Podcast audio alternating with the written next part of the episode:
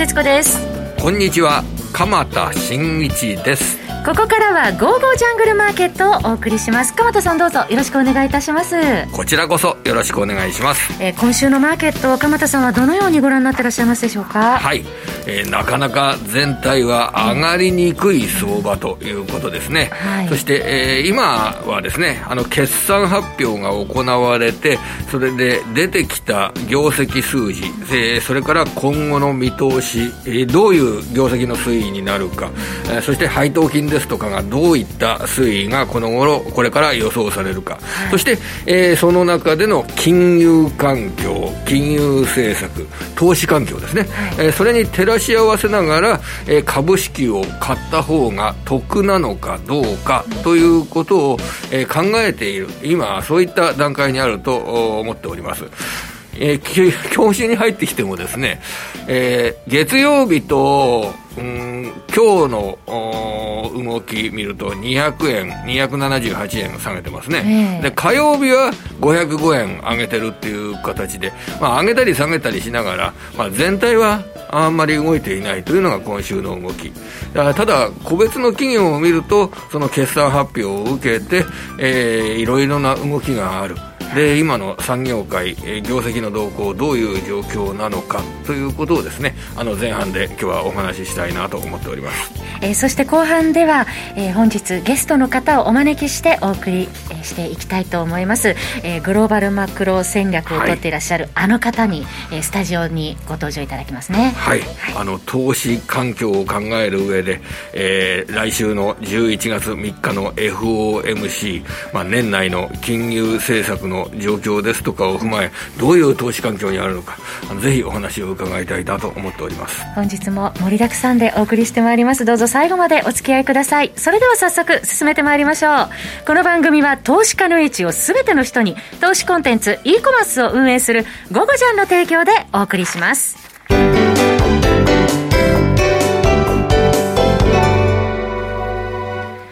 さて、鎌田さん、アメリカはじめ国内でも企業の決算発表シーズンが本格化しております。はい、今日はですね、まあ、日経平均で、はい、えー、全体が278円下げてるんですけれども、はい、その決算発表を受けた反応ということで、えー、昨日、業績の下方修正を発表したファナック6954、えー、こちらが8.6%の下落率、まあ、日経平均に与える影響度も大きな会社ですので、えー、このあたりの下落が目立って、えー、全体が下げたというような面がありましたね。はい、で、ファナックの受注高、7、9月期の受注高が、あの、4、6月期に対して下回るという状況になりました。まあ、このあたり、中国における受注の減少、そして、あの、スマホなどを加工するですね、ロボマシン事業、事業別ではこちらの受注減少、えー、ここが業績の下方修正につながったというふうに私は理解してるんですけど、はい、これで中国全般の設備投資が落ちてしまうのかということが、すごく心配なことですね、はい、で。中国全般の設備投資が落ちる。電気自動車への投資が落ちる。半導体への投資が落ちる。これはもうこういうことになったら一大事です。で、設備投資が中国で落ちるのかというと、今の結論としてはですね、そういった考え方はまだ持たなくていいだろうという結論に私自身は今のところ感じております。はい、それはどういうことかっていうと、その午後にですね、決算発表を行った会社で、三菱電機、はい、6503の三菱電機という会社があります。これはあのね、あの、消費財でも知られた会社なんですけど、実際はこの法人との取引の設備投資関連のシステム、FA システムですとか、自動車の生産システムですとか、そういったものを構築する会社として知られてるわけですね。はい、で、この三菱電機は今3月期の、えー、営業利益の見通しを増額修正しました。そしてその増額修正の牽引役になってるのは、はい、実はこれが、ファクトリーオートメーションシステム。FA システムなんですよ。受注動向どうなんですか？三菱電機の FA システムのですね、えー、営業利益については、えー、今年度1000億円の計画を立てていたのを、今回1260億円に。えー、260億円、26%も増額修正。はい、それで FA 関連の、これ、ちら、売上高ですけれどもね、今まで3ヶ月前は6900億円を計画してたんですよ。それを7500億円に修正、はい、という形ですから、3ヶ月前と比べて三菱電機のファクトリーオートメーションの事業環境、受注環境は良くなってるんですよ。えー、で、実際ファナックもですね、はい、あのファクトリーオートメーションシステムについては伸びているという、受注が増えているということが確認されているので、はい、これはやっぱりファナックの、あの、特定顧客かどうか、これはまあわかりませんけれども、えー、スマホ関係の生産が一時的に落ちたことに伴うロボマシンの需要の停滞、これ、これになるんじゃないかと。ここになるんじゃないかというふうに考えて、僕は中国で設備投資の状況が落ちているということは考えなくていいというふうに、今のところは思っております。現状ではですね。はい、えー、と、時の推移を見て、また、あの、情報は皆様にお伝えいたしますけれども、あの、それが今日のファナックの下落を見ながらの設備投資の、中国の設備投資の状況に対する一つの回答です。それから、もう一つはですね、あの、半導体。はい半導体の設備投資の状況で、結構面白い個別企業の受注状況が明らかになりました。はい、今日、スクリーンっていう会社が、スクリーンホールディングス半導体製造装置メーカー7735、これが8%ぐらい株価が上げてるんですけど、はい7、9月期の受注高1297億円、4、6月期の1113億円を180億円ほど17%ぐらい上回りました。この、ね、先週のこの番組で、はい、ASML の7、9月期の受注が4、6月期を下回って、半導体関連株がいっぱい下げましたねっていう話したじゃないですか。はい、だけど、大日本スクリーンに、スクリーンホールディングスは7、9月期の受注の方が4、6月期を上回ってるんですよ。えー、これは非常に面白い。で、半導体関連株今日上げてますよね。えー、全般的にですね。で、引けた後に、これは半導体製造装置メーカー、テスターの世界の大手ですけど、うん、アドバンテスト。はい。こちらがですね、6857受注状況を、また、7、9月期の決算を発表したんですが、うん、7、9月期のアドバンテストの受注高は、2000飛び38億円という水準になったんですが、うん会社側の資料を見て驚いた。会社側は、もともと、この7、9月期の、えアドバンテストは受注高を、988億円と見てたんですって。それが、2000飛び38億円。だから、凄まじい勢いでまだ7、9月期の受注が膨れてるんですね。アドバンテストの受注というのは、4、6月期にですね、過去最高の1600億円を記録したんですよ。はい、1、3月期は1100億円。それの5割増しぐらいを4、6月期に記録して、これ史上最高の四半期の受注になったんですよ。はい、1612億円。この辺が4、6月期だったんですけど、7、9月期は2000億円超えですよ。会社の元々の計画の2倍以上という形なんです。ちょっとこのですね、えー、半導体の会社は、まあ、かなり株価が高くなって、それから今休んでるというような状況ですけれども、はい、非常にこの7、9月期の受注も、企業によっては高い水準になっているということが、あの現状の数字では確認されておりますねね鎌田さんに教えていただいたそのスクリーンも、うん、半導体ね、製造装置の利益率が上昇しているって、皆さんやっぱりこの決算発表見えるまでは、この半導体不足どうなのかなっていうことを相当気にしてましたからね。ね不足しているものとかっていうのを解消させるためには、えーえー、お金を取引先っていうのは払うんですよね。はい、だから利益率が良くなる。うん、半導体の、ね、えー、事業をやってる会社、特に、まあ今日はあのルネサスですとかも、あの決算発表を行ってますけれども、はい、まあこのあたりも結構あの強い状況というふうに受け止められるでしょうね。そうか、今日はあのパナソニックですとか、はい、小松ですとか、ソニーグループですとかが、はい、あの、利益面の増額修正などを発表してますんでね、えー、今日のところは大型企業の引けた後の決算を見るとですね、日本企業の収益の見方が結構強くなったんじゃないのかなと。僕は思ってます、はい、ここまでの特徴ですね、はい、えー、それでは本日のゲストの方をお招きいたします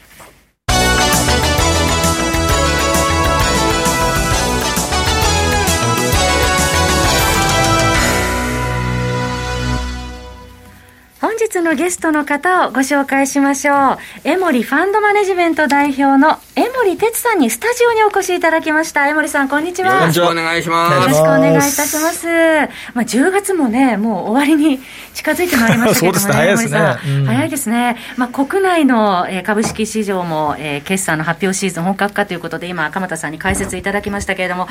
一方で、アメリカ市場株価堅調に推移してますね、今月も。下がらないですね。下がらないですね。まあ、結構一時はね、金利の上昇とかもね、気になったりして、あのハイテク株がね、一、え。ー、回下がったことありましたけども、まあ昨日なんか逆にハイテク株はね、支えてね、ナスダックだけ、なんとかまあ、ほぼ横ばいでしたけどね、はい、他の株価指数はね、全部下がって、ビックスなんかも上がってるんですけどね、はい、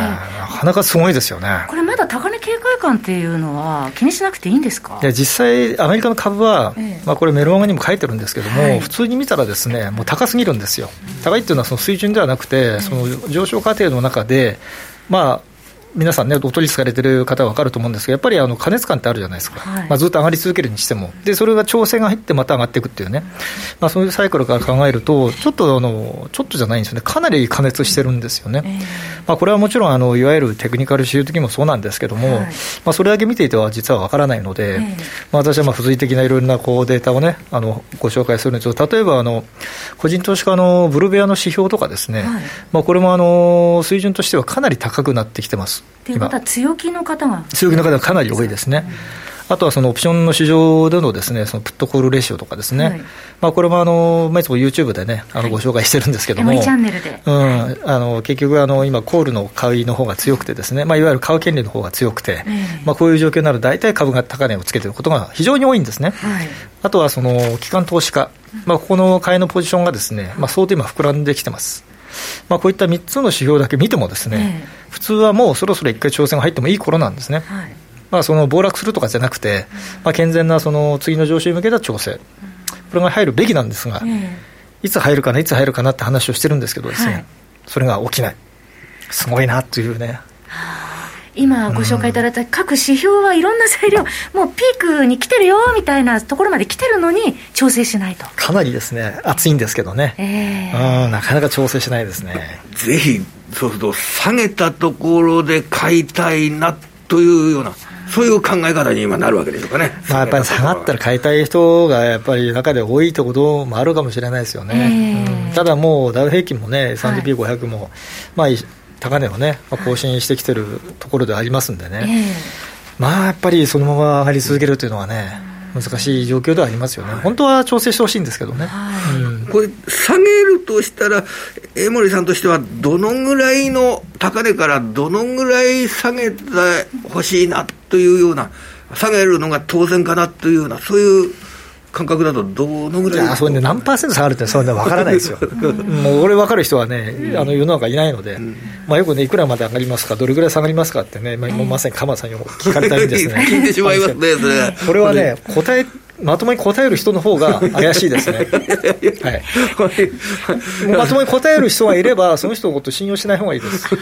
まあ、日経平均3万円ですよ。根拠なんですか分かるわけがないんですよ。それと一緒。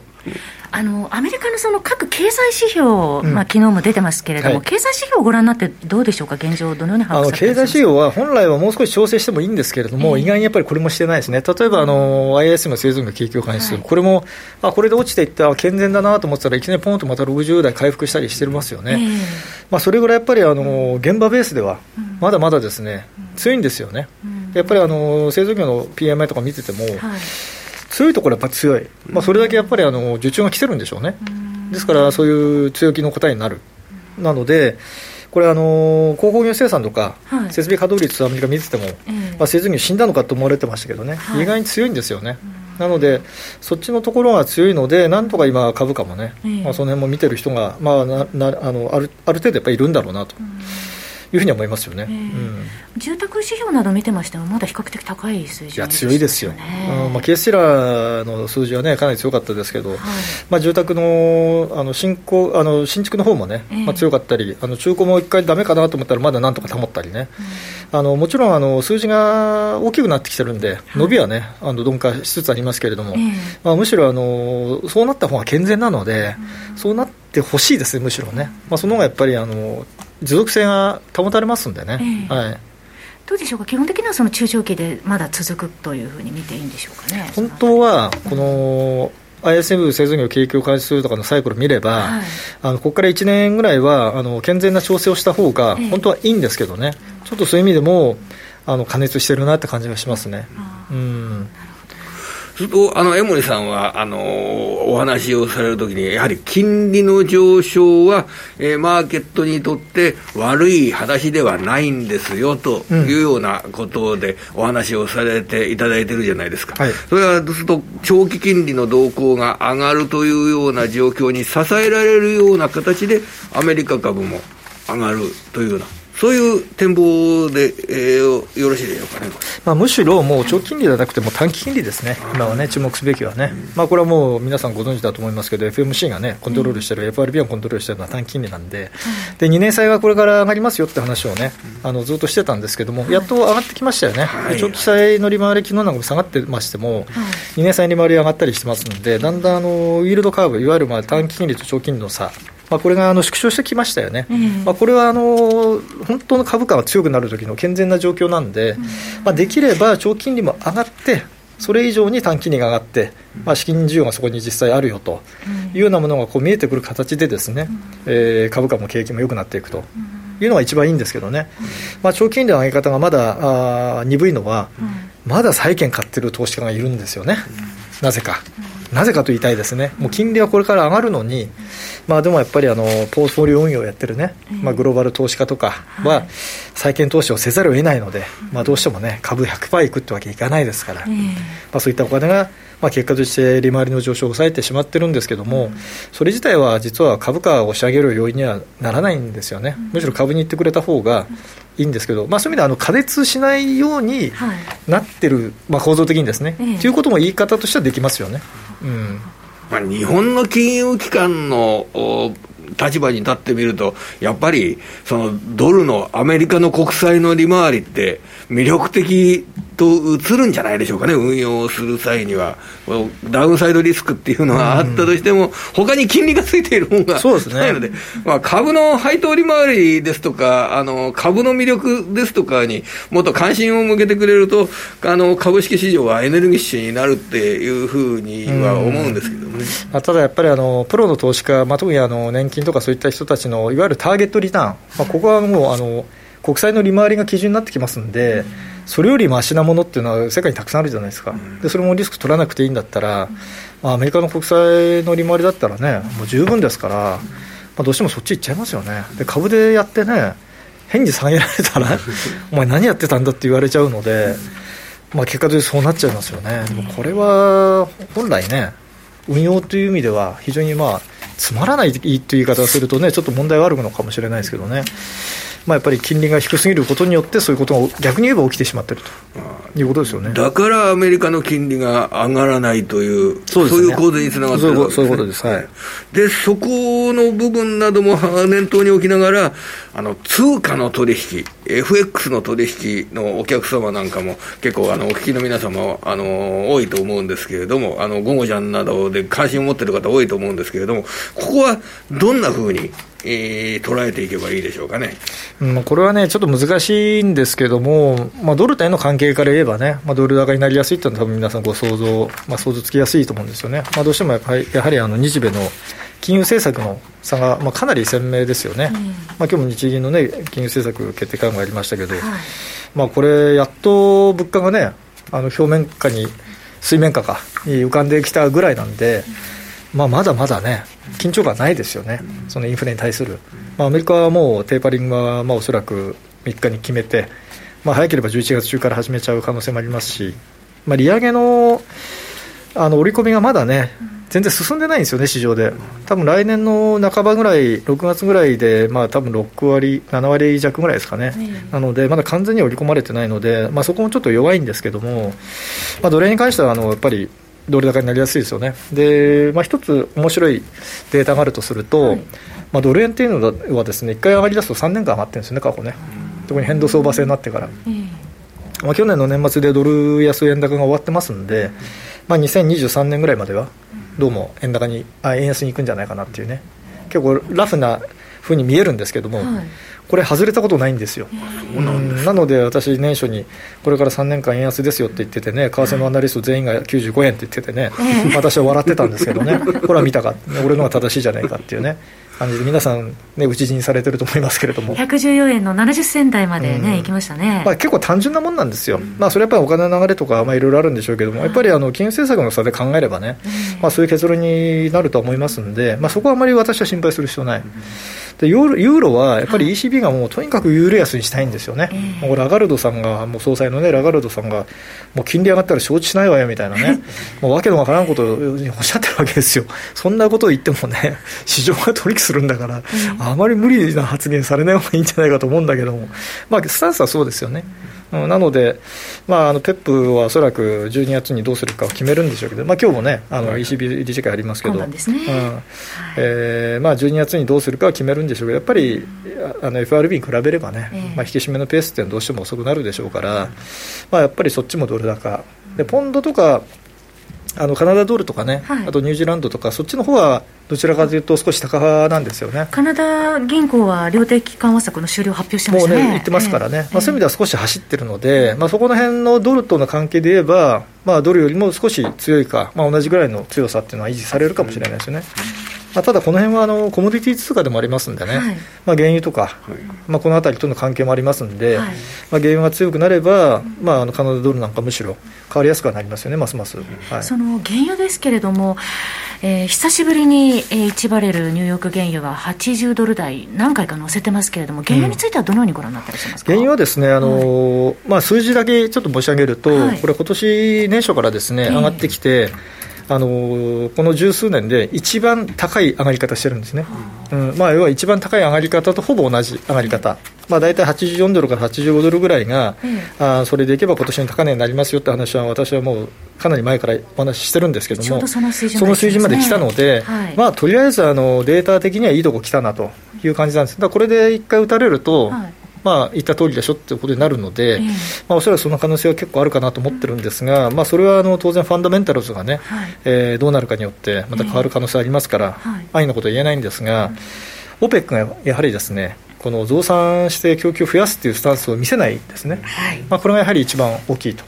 あとアメリカの、まあ昨日もあの在庫発表ね、えー、週1回のやつあったんですが、えー、まあ昨日の発表の部分はあの需要が結構落ちてたんで、うん、まあ、それであの売られたってのあるんですけども、はい、相対的にはかなりいいんですよね。うん、なので、それで産油量はアメリカ増えてませんから、えー、国内の需給はそれなりに引き締まってるはずなんですよ。うん、そういうのもあるので、えー、やっぱ価格がね、どうしても高止まりしてしまうと。まあ、一時あの、パンデミックでね、需要が伸びないって話から、まあ、だいぶ変わりましたんでね、世の中が、えー、まあ、そういうところも考えると、でこれであの国家間のです、ね、人の移動が出てきたら、これ、ジェット燃料の需要がプラスアルファ出てくるわけですよ、はい、こうなると、さすがに OPEC もです、ね、増産しないと、かなり厳しくなりますね。うん、うん飛行機が、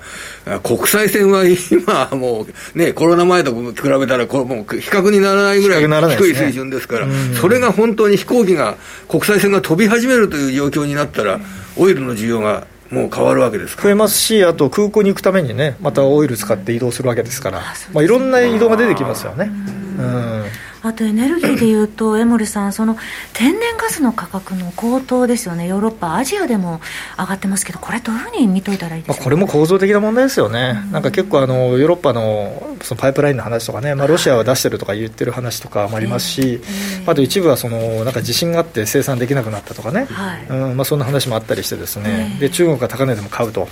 いうふうに、まあ、あの例の石炭の問題とかでですね、はい、まああの石炭燃料の電気は使えないから天然ガスに切り替えだとかね、まあ、これはあの値段が上がってるので、ヨーロッパもそういう動きが出てきてますよね、はい、うん、なので、まあ、追加の需要が確かに出てきたのは間違いないですよね、はい、多分1日あたりどうですかね、40万から50万バレルぐらい、追加で出てきたっていう試算もあるぐらいなんで、はい、まあ、そうなると、ね、OPEC はさらにそれその分増やしてくれないと。もう需給が見合わないわけですよね、うん、うん、その部分がやはり徐々にね、ボディーブローのように原油市場にも効いてきてるとい。うことですよね、最後に、えー、ゴールドについてなんですけれども、まあ昨日ニューヨーク市場では金先物1800ドル手前のあたりで推移していたというところなんですけれども、この水準、どういうふうに見たらよろしいでしょうか？今のマーケットだと、1800ドルは少し高いかなって感じですかね、うん、1800を少し下回るぐらいのフェアバリューかなって感じなんですよね、はい、まあ、インフレ率もだいぶ上がってきましたんで、あの実質金利から見た水準というのは、大体1700まあ、その日よりますけど、まあ、大体80ドルプラスアルファぐらいなんですよね、なので少し今、高いかなって感じです。まあ、ただあの、これから金利の、まあ、利上げですね、アメリカね、これがありますんで、まあ、ドル高基調はおそらく続くと思うんですよ、まあ、これはあの前回の利上げの時もそうだったんですけどね、利上げが完全に織り込まれて、もう利上げが近いという状況になるまでは、結構やっぱり上値は重くなると思いますよ。なのであまりこう金がどんどん上がっていくとか、インフレだからすぐ今買いだっていうことではないと思います、あのしばらくやっぱりレンジで、あの推移しながら、あの下手するとあと半年から1年ぐらい、はい、あの今のような相場が続く可能性は全然ありますね、ただその後は、かなり上の方に行くんじゃないかなと。思いますね、はい。うん、まあ、今あの、トータルで、えー、商品含め、江森さんにお話を伺いましたが、そうすると、やはりちょっとニューヨークの株式市場だけ上がってるような印象ありますけれども、こういう時はやはり、江森さんが取ってらっしゃるグローバルマクロ戦略っていうのが、やはり有効になってくるような気がするんですけど、結局ねあの、買うだけやる。為替だけやる、コモディティだけやる、これはね、私は全く進めないですね、あの本当は全部やった方がいいです、全部やることによって、一つがだめでも、他がうまくいくと。いうことが実際あるんですよね。はい、まあ昨日なんかもあの穀物なんかがです、ね、農産物がもう大暴騰してるわけですよ、はい、それで助かるとかね、えー、あと非鉄金属がすごく急落してて、それを空振りしてたから助かるとか、うん、いろんな組み合わせがあるんですよ、実は。バランス感覚、今、大事ですかね。私はもうそれをあのメールマガジンで、60銘柄の戦略を毎日出してるんで、はい、まあ、全部やる必要もちろんないし、できないんで、えー、うん、ただそのうちの3分の1でもやるだけでもね、もう全然違いますし。他の市場をやることによって見えてくるものがね、劇的に違うんですよ。だから投資家としては本来はそういう、それぐらい幅を広くね、持つと知識がね、相当増えるんで、まあ、投資判断もね、良くなってくると私は思うんですけどね、はい、はい、その江森さんのお話しされているグローバルマクロ戦略、どういうふうに取っていったらいいのか、はじめ、日々の指針を書かれている、えー、メルマガです。江森さんのメルマガ、江森哲の Real Trading Strategy、ゴゴジャンから好評発売中です。価格は4500円、税込みとなっております。そして、江森さんはゴゴジャンってまだ、えー、その他にも、えー、商品展開されてますが、225のオプションのリアルトレーディングのメルマガも発行されてますよね。そうなんですよね。はい、これもね、あまりこう読者がいらっしゃらないんですけど、オプションまでいくとですね、これはもうね、鬼に金棒ですよ。もうもうほぼすべてカバーって感じになりますんでね。はいえー、225オプションのトレードテクニックを、えー、皆様にお届けしている、こちらは、えー、税込み2万4800円で好評発売中です。そして江森さん、本物のプロの分析を分かりやすくということで、MT4 のインジケーターに関する、えー、配信もされていらっしゃいますよね。そうですね。はい、これはあの基本的に MT4 というですね、チャート分析ツールがあるんですけども、うん、まあそれを使える証券会社さんとか FX 会社さんで、まあそれに載せれば、インジケーターを載せれば、もうサインが出るっていうね、分かりやすいものですよ。株式、為替、債券、コモディティ、あらゆる市場分析のスペシャリスト、江森さん、監修のインディケーターです。えただいま40%オフ3万円税込みで、えゴゴジャンで販売されています。ぜひ皆様こちらもご検討ください。詳しくは、えゴゴジャンのホームページ、サイトをご覧になってください。え本日のゲストは、江森ファンドマネジメント代表の江森哲さんでした。江森さんどうもありがとうございました。ありがとうございました。鎌田さん、今週もどうもありがとうございました。ありがとうございました。来週も素敵なゲストの方をお招きしてお話を伺ってまいります。皆様どうぞお楽しみに。それではまた来週。この番組は投資家の余地を全ての人に投資コンテンツ e コマースを運営する「ゴゴジャン」の提供でお送りいたしました。